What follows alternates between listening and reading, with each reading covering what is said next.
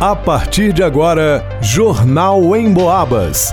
As notícias da região, de Minas e do Brasil, você ouve aqui na Emboabas, em 92,7 e 96,9. Emissoras que integram o sistema Emboabas de comunicação. Isabela Castro. Equipe da Rádio Emboabas esclarece sobre atendimentos prestados pelo Núcleo Materno Infantil em São João Del Rei. Alisson Reis. Posto de saúde do São Geraldo Bela Vista terá atendimento estendido na quinta-feira, dia 29. Lucas Maximiano. A PAC São João Del Rei prorroga inscrições para estágios em psicologia e direito. Marcelo Alvarenga. No sufoco, a Atletique avança à segunda fase da Copa do Brasil. Jornal em Boabas.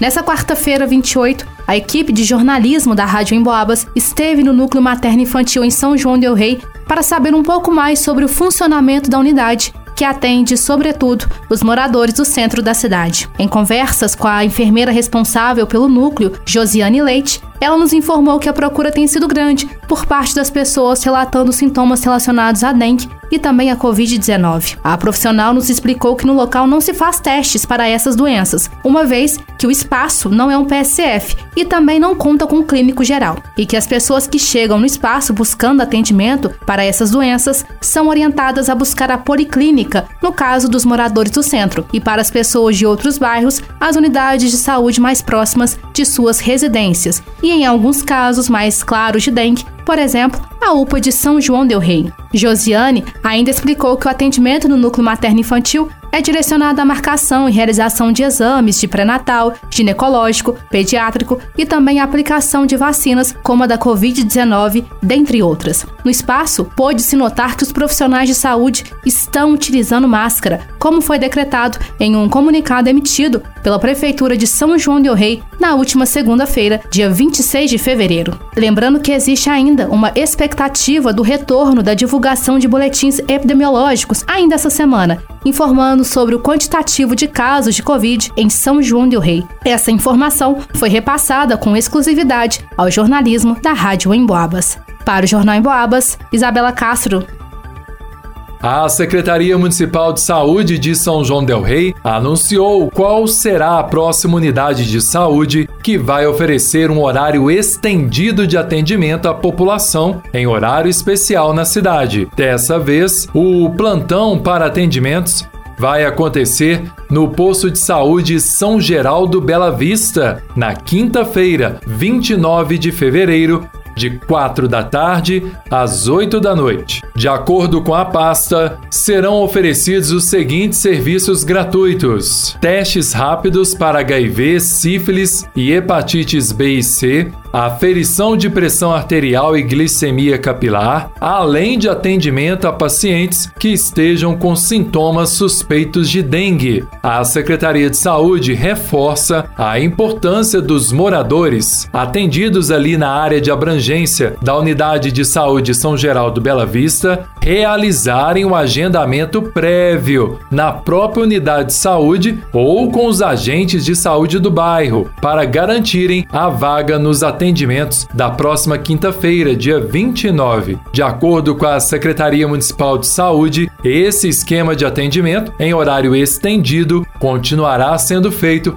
em toda a cidade e tem por objetivo favorecer a parcela da população trabalhadora que não pode comparecer às unidades básicas de saúde no horário regular de funcionamento durante o dia.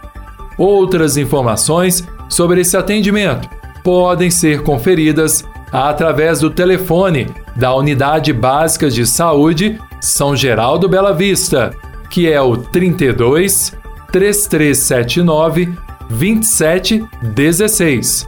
Repetindo, 32 3379 2716. Esse é o telefone da Unidade Básica de Saúde São Geraldo Bela Vista. Para o jornal Em Boabas, Alisson Reis. A Associação de Proteção e Assistência aos Condenados, a APAC de São João del Rei, anunciou a abertura de um processo seletivo para a contratação de estagiários. As vagas disponíveis são para estagiário de psicologia e estagiário de direito. As inscrições para o processo seletivo iniciaram no dia 5 de fevereiro e foram prorrogadas até as 11h59 da noite do dia 3 de março. Os interessados devem seguir as instruções presentes no edital, disponível no link clicável na bio do perfil da APAC nas redes sociais. Os interessados devem enviar seus currículos para o e-mail apacSJ.processoseletivo.gmail.com. Os requisitos incluem estar matriculados em psicologia a partir do quarto período para o cargo de estagiário de psicologia e direito a partir do quarto período para o cargo de estagiário de direito. O processo seletivo envolverá análise de currículos, entrevistas presenciais na unidade da APAC em São João del Rei. Após a contratação, os estagiários serão encaminhados para um curso de capacitação pela FBAC. Os estagiários selecionados terão uma carga horária de 25 horas semanais e remuneração de R$ 732,64 para mais detalhes e esclarecimentos, os interessados podem entrar em contato pelos telefones 32 3371 1631 ou 32 988450679 ou pelo e-mail apacSJDR.processoseletivo@gmail.com ou se preferir, pode comparecer na APAC, localizada na rodovia BR 265, no quilômetro 259, na Vila Jardim, São José, em São João del Rei. Para o Jornal em Boabas, Lucas Maximiano.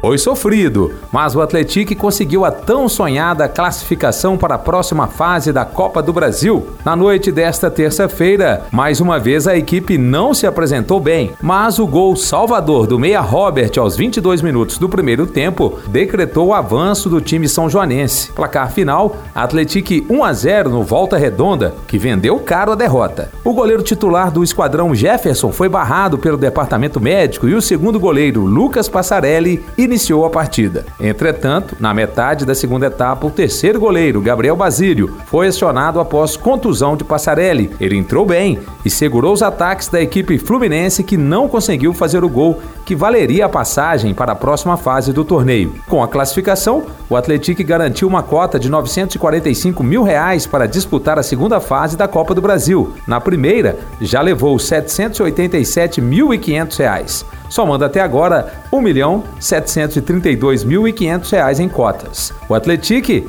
enfrenta o CRB na segunda fase da competição, prevista para ocorrer nos dias 6 ou 13 de março. A partida única será disputada no estádio Rei Pelé, em Maceió. Apesar de todo o impedimento, a nossa reportagem conseguiu algumas breves palavras do zagueiro Salinas ao final da partida. Primeira vez que a gente, o Atlético passa de fase na Copa do Brasil, é recurso para o clube, a gente sabe da importância graças a Deus fomos mais efetivos hoje, conseguimos fazer o gol. O próximo compromisso do esquadrão é contra o Itaberito, no próximo sábado, às quatro e meia da tarde, na Arena Sicredi em São João del Rei, pela oitava rodada do Campeonato Mineiro. Para o Jornal em Boabas, Marcelo Alvarenga. Termina aqui, Jornal em Boabas.